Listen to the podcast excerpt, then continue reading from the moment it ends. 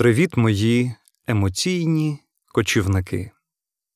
Куди тільки нас не приводили ноги нашої цікавості чи нашорошені вуха заінтересованості у цих епістолярних поневіряннях з епізоду в епізод.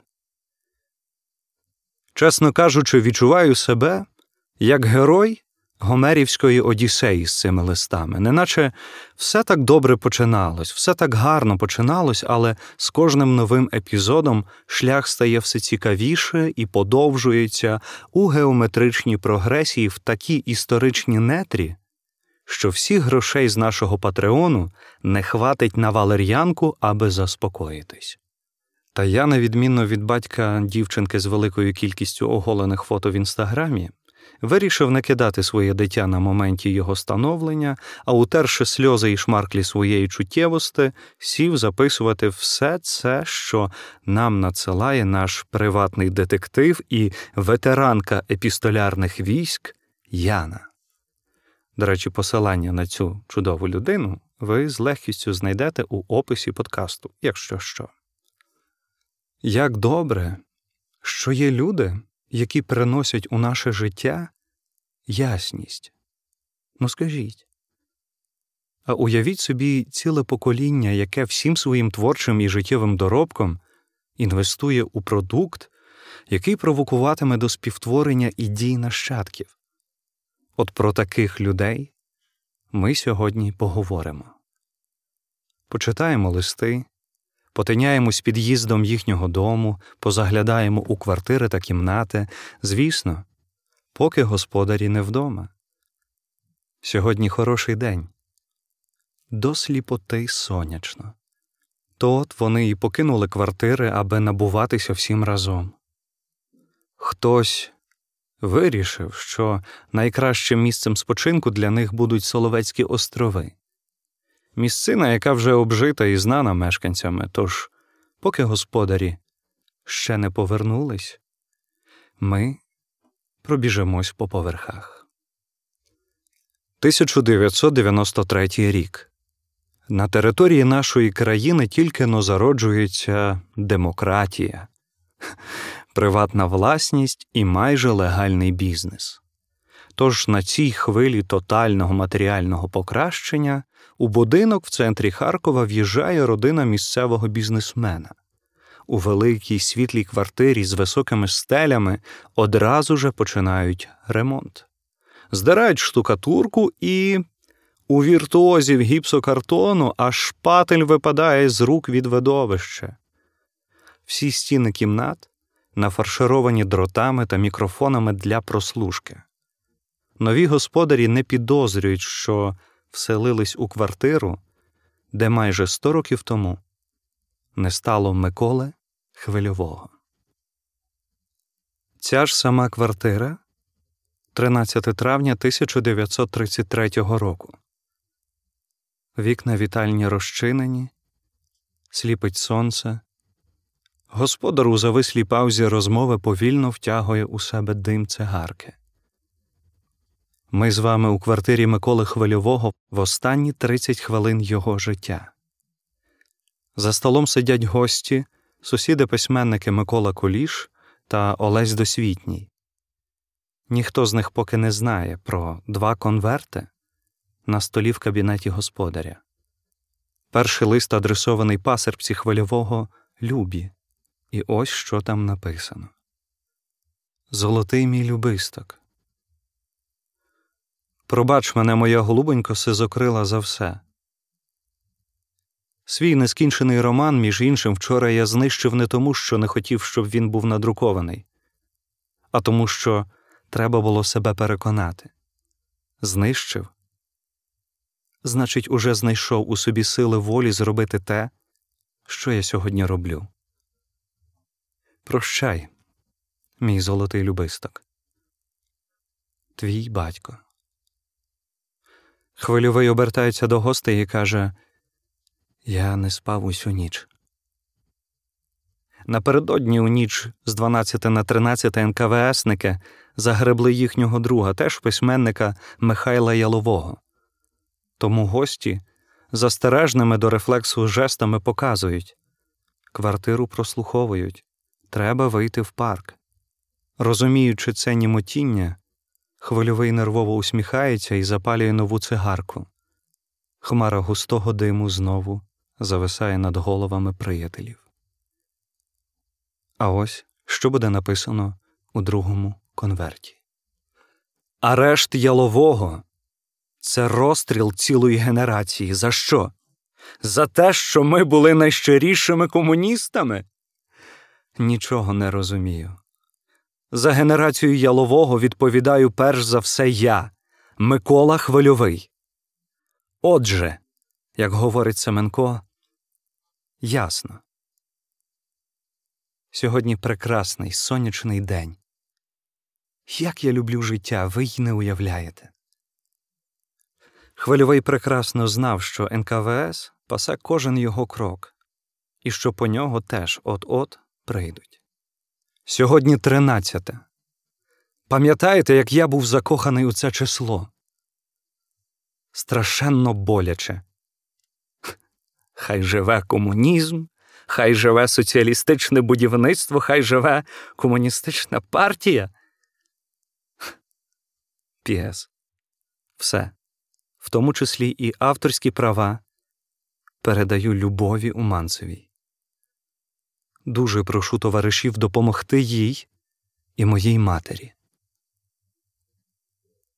Хвильовий повільно встає, каже гостям Зараз, зараз я вам продемонструю, яким має бути справжній пролетарський письменник. Заходить у свій кабінет.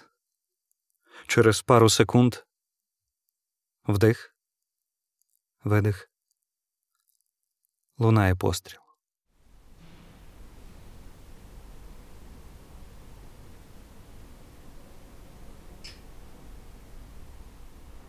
Наступний день. Ми з вами у квартирі номер 15 рівно на два поверхи вище тієї, де вчора пролунав постріл. За столом сидить тендітний чоловік, який час від часу відвоює своє пенсне в гравітації та, тамуючи свою занепокоєність, шкрябає листа. 14 травня 1933 року. Рідне моє. Ховаємо Миколу Хвильового. Що сталося? Ніяк не прийдемо до пам'яті. І як це швидко все уже й труну ось роблять, а сонце як на зло. На жаль, про все писати не можу, і я й не стану. Лежить він усміхнений, жовтаво червоно спокійний, а сонце як на зло. Це лист амбасадора субтильності Павла Тичини до коханої. Всі пліткують про його роман на відстані з якоюсь лідусею. Зараз вона для Тичини єдина людина у світі, яка допомагає прожити весь цей треш навколо і не поїхати кукухою. Лише з нею в переписці він може бути самим собою. Лідусю, Твоє замовлення вже виконав, готовий вірш про Київ.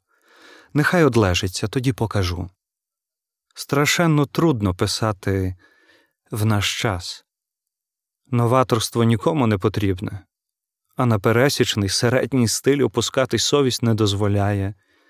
Може, я грубо висловлююсь, хто його знає, а може, я просто бездарним став. Тичина залицявся до Ліди зовсім недовго. Всього років так п'ятнадцять. Присвячував вірші, умлівав біля неї, але не наважувався освічитись. Припинити цей фрактал невпевнених спроб вирішила майбутня теща. Мама Ліди психанула і заперла їх окремо в кімнаті. Павло Григорович довго крутився на дивані, м'явся і, нарешті, попросив Ліду дозволу її поцілувати. Лідуся, коли у мене вночі безсоння, і я прислухаюсь, як ти на своєму ліжку тяжко дихаєш, мене всього приймає мука. А скільки ж ти серця свого дорогого, скільки терпіння золотого потратила, лідусю, не можна забути. Вона зайчик, вона ж так розуміє мистецтво, така тонка душею. Лідуся зайчик тим часом мала характер впертого броненосця. Крок за кроком вона стала іміджмейкеркою сором'язливого тичини. Він не писав нічого крамольного, зробив блискучу кар'єру, його вчили у школах, у вузах і т.д. п.п. Ваша душа, ваша чутливість, лідусю, ще більше мене нечутливого і пристижують, і гріють. Буваю, я недобрий не через те, що я недобрий, ви ж це знаєте. Буваю, я неповний не через те, що я неповний, знаєте, ви мене всього і прощаєте, як ніхто. Коли течина помер, Ліда Петрівна накрутила собі, що влада заборонить її Павлушу, і вирішила підчистити його біографію ще більше. Вона перебрала щоденники та листи покійного чоловіка і повидирала звідти все, що їй не подобалось від згадок про інших жінок до прізвища хвильового. Отак от. Давайте краще заглянемо у ще одні привідкриті двері історії.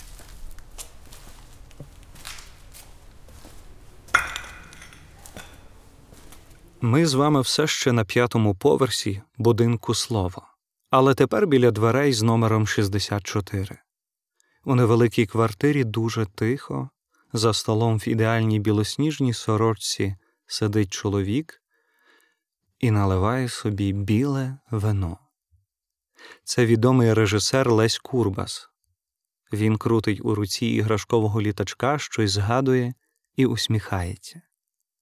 Вельми шановний добродію, для спробування своїх сил на літературному полі зважились ми написати по одному творове та шлемо оце їх до вас, щоб почути вашу гадку про них та про нас яко літераторів. Не маємо чого встидатись і кладемо свої імена під листом. Просимо теж о скору відповідь, бо ми дуже нетерпеливимось. Це дитячий лист Леся Курбаса. Ніколи не вгадайте, кому він пише. Та, тому дядьку, що з двадцятки, що у вас в гаманці, так, самому Франку. Курбас саме вчиться у восьмому класі гімназії і разом з дружбаном наважується вислати свій твір класику, щоб Іван Якович його прочитали. Та Франко мовчить. Курбас набирається сміливості і пише ще раз. Високоповажний пане добродію, просимо не гнівати, що ми так наприкряємось вам своїми листами. Тим більше, що ви усе дуже зайняті. Досі не маємо ніякої відповіді, і з того виносимо, що ви або не получили нашої посилки, або що вас неприємно вразив занадто фамільярний тон листа або що ті наші проби взагалі стоять нижче того, щоб ви уважили за відповідне про них щонебудь нам написати. Лесь Курбас доливає собі вина і усміхається ще ширше, згадуючи ці дитячі листи. Тоді він, звісно, і не думав, що колись сам стане відомим, отримає театральну медаль в Парижі, створюватиме театри і зніматиме кіно. Всяка відповідь буде для нас много значити. Як можете, то просимо о ласкаву відповідь перед сьомим цвітня, тому що в тім дни роз'їжджаємось на великодні феєрії, і лист в гімназії легко може пропасти. Ще раз перепрошаємо за влізливість та дуже й дуже просимо о ласкаву відповідь. І Франко тоді не просто відповів дітям. Через два тижні у відомому журналі, де він був редактором, на чотирьох сторінках вперше вийшов твір гімназиста Леся Курбаса.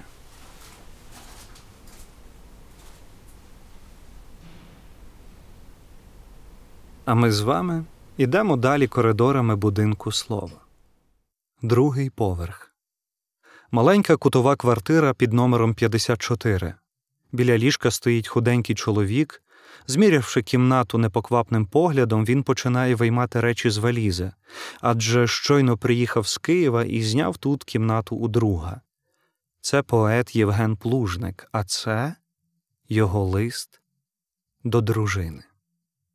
Галча моє, Це не дрібничка, що я пишу тобі чорнилом, але разом з тим це величезну має вагу. Я хочу, щоб надовго на все своє й моє життя зберегла цей лист, найрадісніший, вір мені, з усіх листів, що я коли-небудь писав тобі. Цей лист дружина плужника дійсно буде берегти все життя, бо це буде останнє, що він їй написав. Галю, ти ж знаєш, як я рідко радів, і як багато треба для того. І от тепер, коли я пишу тобі, що сповнює мені груди почуття радости, у мене мало зараз потрібних слів, мені б тільки хотілося пригорнути тебе так міцно, щоб відчула ти всім єством твоїм, що пригортає тебе чоловік, у якого буяє життєва сила і в м'язах, і в серці, і в думках. Плужник писав цього листа в камері після арешту. Він щиро вважав цей день найщасливішим у житті, бо йому тільки но оголосили вирок пом'якшено, розстріл замінюють на 10 років табору. Я пишу тобі, а на дворі за вікном сонце. І мені, їй Богу, так важко стримати себе, щоб не скрикнути Яке хороше життя, яке прекрасне майбутнє в людини, що на це майбутнє має право. Я цілую тебе, рідна моя, і прошу. Запам'ятай дату цього листа як дату найкращого з моїх днів. Твій Євген. Плужник вірив, що повернеться додому. Та жити поету залишилося зовсім трішки. Через півроку, геть виснажений і хворий, він подарує єдину річ, що мав з минулого життя це своє тепле пальто, сусідові по камері, востаннє попросить води і заплющить очі. Його могилу на соловках досі не знайшли. Через рік єдиним, хто виживе зі всіх згаданих нами сьогодні мешканців будинку слово, буде лише тичина Курбаса, Ялового, Куліша, Досвітнього, та ще понад тисячу арештантів розстріляють в Соловках до 20-ї річниці жовтневої революції. До речі, тишу, яку ви чули поміж блоками із листами, ми записали у камерах та коридорах тюрми Налонського. Так от, подібну тишу, бараків, карцерів і камер чули щойно згадані люди, і у подібну тишу вслухаються наші громадяни у полоні на Сході чи у тюрмах Росії.